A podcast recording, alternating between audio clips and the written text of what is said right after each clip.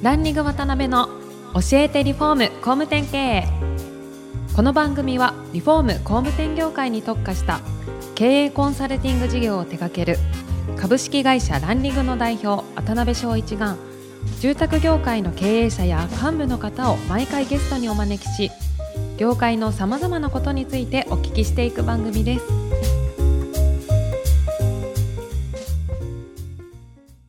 さん、こんにちは。さあ、今週も始まりました。ランリング渡辺の教えてリフォーム工務店経営第215回目、アシスタントの泉です。パーソナリティの渡辺翔一です。渡辺さん、今週もよろしくお願いしまはい、す。よろしくお願いします。永井さん、そして2回目よろしくお願いしはい、お願います。します。はいで前回あの300億円の大きなプロジェクトに関わられて、まあ多分相当難しかった部分と達成感の部分とあったと思うんですけど、やっぱりかなり難しかったそうですね。あはい。の、まあ、本当にこう、はい。責任者、設計の責任者だったんで、うん。あの、ほぼこう人を動かすことがメインになっちゃうんですよ。あー。で、本当は自分でいろいろ絵描きたいんですけど、うんなかなか手動かすまで時間が取れなくて、うんまあ、それがすごいストレスになって、あでまあ一応こう、まあ、完成して嬉しかったんですけども、うんまあちょっとこうやり残した感っていうか、うんまあ本当自分はもっとこう自分の手を動かしてものづくりしたいなっていう思いがあってなるほどそれでもう独立しようというふうに思ったんですね。そういうのがきっかけだったんですか？そうですねへえなるほど。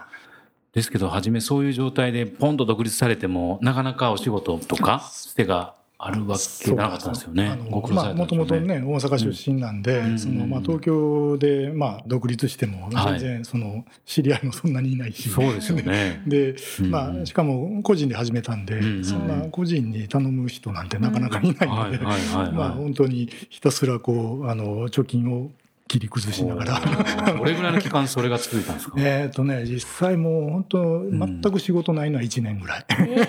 独立された時は、一般のその方たちを対象にされようと思ってたんですか？えーいや、最初はね、なんかうん。コンサル的な仕事、誰か頼んでくれるかなみたいな、なんかその淡い期待が。甘 く感じる。全然そんなの誰も頼んでくれなくて。そうなるとやっぱり住宅がえーメインになるのかなということで、うん。でまあ住宅の営業をしようと思ったんですけど、うん。まあ、いかんせんはあの僕その前職であんまり住宅の設計経験なかったんでうん。で、まあ、いざやれって言われてもそんなにこう、ね、画期的なプランをかけるわけじゃないので、これはまずいなと思って。なるほどでまあ本当まあ暇持て余してましたから、うん。まあ、いろんな建築見に回ったりとあか、ー。古民家見たりとかですね、うんまあ、それだけじゃなくて普通にこう住宅展示場にあの客を装って見に行ったりとかですね。あと近所で建て売りができたらなんか買うふりをしてなんか見たりとかですね。で、まあ、それでこう、まあ、いい建物も、まあ、まあ悪いっつったらですけど、うんそういうそうでもない建物もいろんなものを見て、あのまあ、世の中にはこんな住宅があるんだっていうことを、まあ、あの身をもって学んだっていうのがその時期ですよね。だけど、え、何歳ぐらいの時ですか？その時って。35歳ですね。あれですね、なかなかその時の数年とかってええドキドキそうしませんでした。子供二人いましたから、食うていかさない感じ。え、よく逆にその当時の奥さんは反とか反対されなかったですね。えっ、とね、最初は驚いてましたけど、ん。まあ、えーまあ、もともとその設計事務所に勤める時も、うん。あのいずれ独立するつもりで勤めてますから、まあ、そのその時期がいつかっていうだけの話なんで。まあ、そこまでこう怒られはしなかったですけど、えなるほどね。事務所辞める時も電話で嫁さんに「あの事務所辞めるで」っつったら「ああそう」って言われましたから まあそういう中西さんのことを理解されてるあれなんでしょうね、方なんでしょうね。えーおおらかなタイプなんですまあおおらかね。かですあの非常にあの尊敬してますんで。いいですね。なるほどね。初め、うんそうです。あんまある程度、あ、仕事入ってきたかな、みたいな時期もあったと思うんですけど、初めどんなお仕事が多かったんですか？そうですね、はいもう本当にその暇だったんで、まあ、何でも仕事は受けようと思ってたんですが、まあたまたま知り合ったその不動産屋さん、まあ、いわゆるあのうん売り立てをやってるはいはい不動産屋さんからね。新聞とか、はい。スーモとかにですね、うんうんうん。なんか広告載せるのに、はい。あのちょっとプランとか、あのなるほど。プラン入れてパース書いてくれみたいな、そういう仕事をまあちょくちょくいただいてたんですけど。なるほどね。まあ、その時もまあうん。正直そんなに面白くない仕事ですけども、うん。でもいわゆる普通にこう売れるための住宅ってうん。どのぐらいの規模感ではい。どんなプランかみたいなことを結構こう訓練するにはちょうどよかったですね。なるほどね。ねなんかやっぱり永井さんってあのプラス思考というかあれですね。なんかその 基本の思考が。そうですね。まあ、あのやっぱりどんな仕事でもなんか自分なりにこういろんな課題とか、はい、なんか目標を見つけるとまあ面白くなってくるんで、あ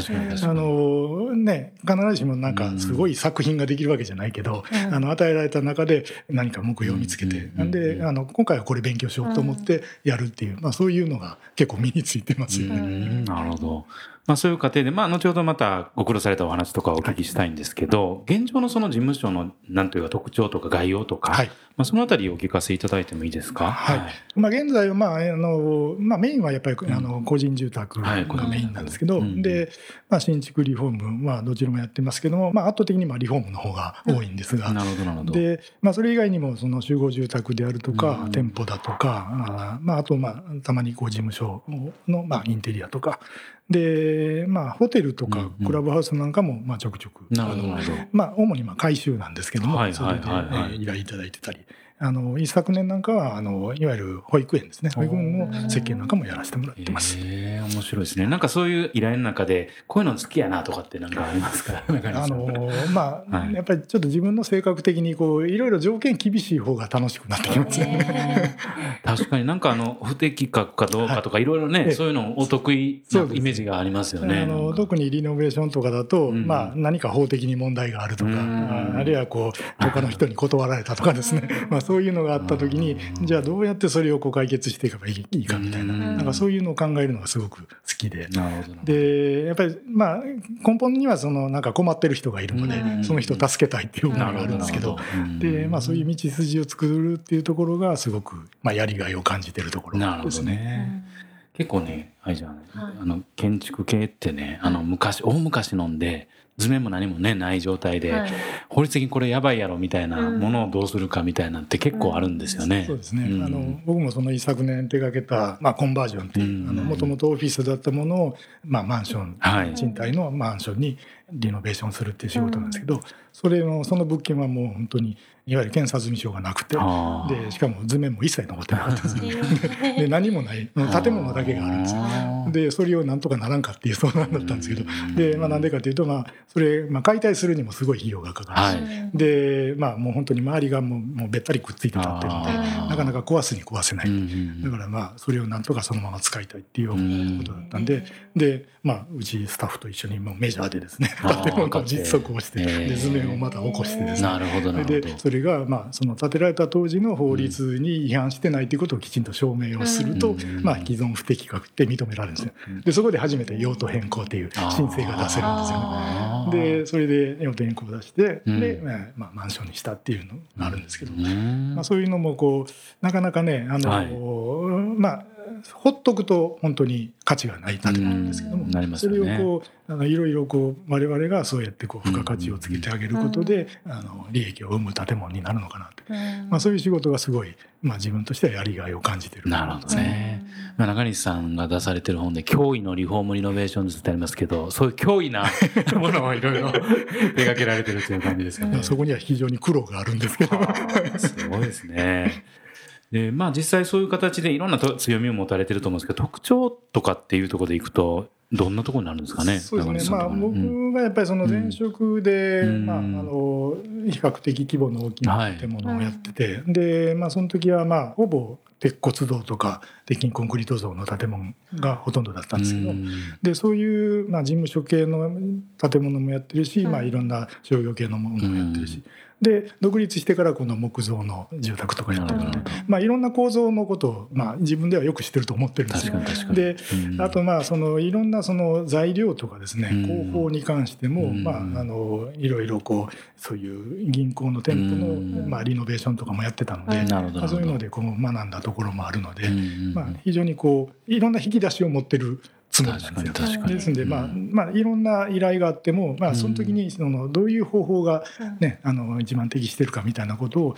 提案できるのが自分の強みかなっていうふうに思ってなるほど。実際そのものづくりとかね、手を動かす以外のところの管理であったり、人の動かし方であったり、まあそういったことも一通り経験されてらっしゃいますね。そうですね。なるほど、なるほど。えー、だけどいろいろ本当ご苦労されて現在に至られてると思うんですけど、まあそこでのなんかこうご苦労話とか天気とか、なんかこれはちょっときっかけになったなみたいな。ってありますか、あの、やっぱり独立当初は本当仕事がなくて、はいあのまあ、先輩の事務所の手伝いとかもやってたんですけど、うん。まあ、その時はその先輩の事務所の名刺であの仕事をするんですけど、まあ、そうするとどうしてもこう自分の名前出せないというかねそのうん。なんていうかなそのいくらこうあのいい設計をしてもうん自分の評価だけじゃないじゃないですか。やっぱりそのその事務所の評価になってくるので、うんそうなるとなんか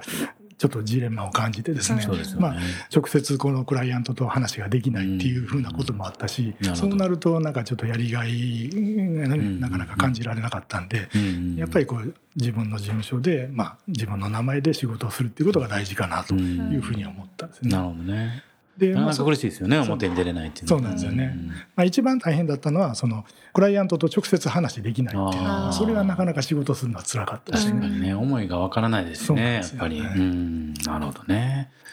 でもその1年間最初仕事がなかったっておっしゃっていてそうなると諦めちゃう方とかもいらっしゃると思うんですけど それでもそのモチベーションがあったそのモチベーションの源みたいなものって何かあるんですかね？あのまあ本当に僕はこうどんなことでもなんか楽しめる自信があるんですよ。うん素晴らしいですまああのねまあ、変な話仕事なければないで、まあ、いろんなところをこう見に行ったりとか確かに確かに。本当に新聞に入ってくる住宅のチラシを見てですね、うん。そのプランを見てこここう変えたらもっといいプランになるみたいなそういうのを書いたりとか。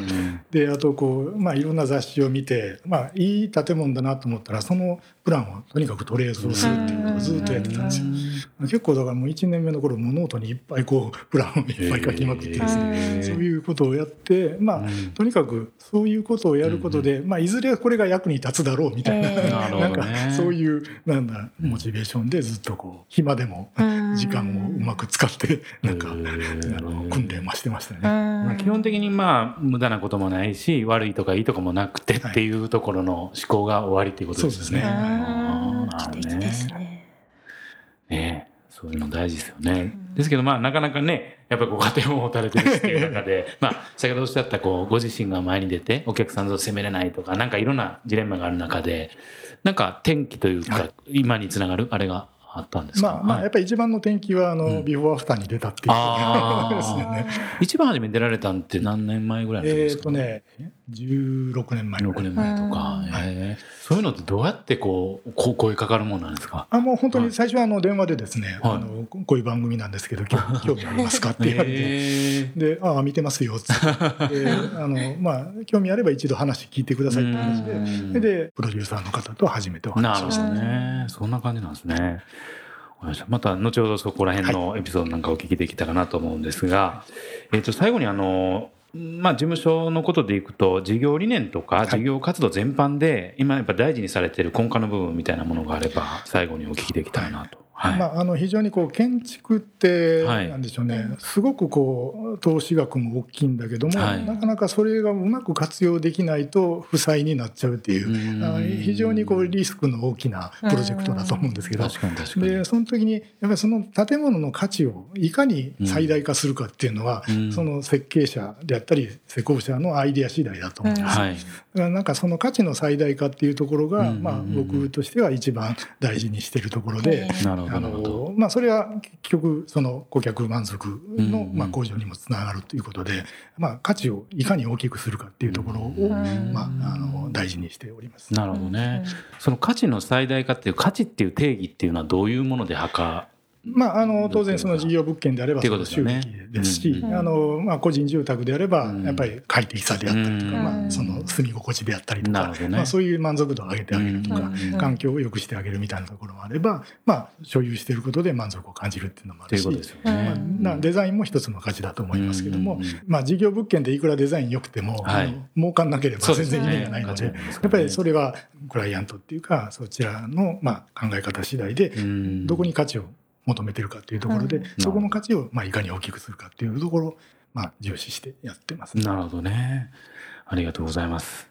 はい。まだまだお話を伺いたいのですが、そろそろ時間が来てしまいました。次回も中西様にはゲストにおいでいただけるとのことですので、次回また詳しくお聞きしたいと思います。中西様本日もありがとうございました。ありがとうございましたありがとうございました今回もランリグ渡辺の教えてリフォーム工務店経営をお聞きいただきありがとうございました。番組では渡辺や住宅業界の経営者幹部の方へのご質問を募集しています。ウェブサイトランリグにあるお問い合わせフォームよりお申し込みください。お待ちしています。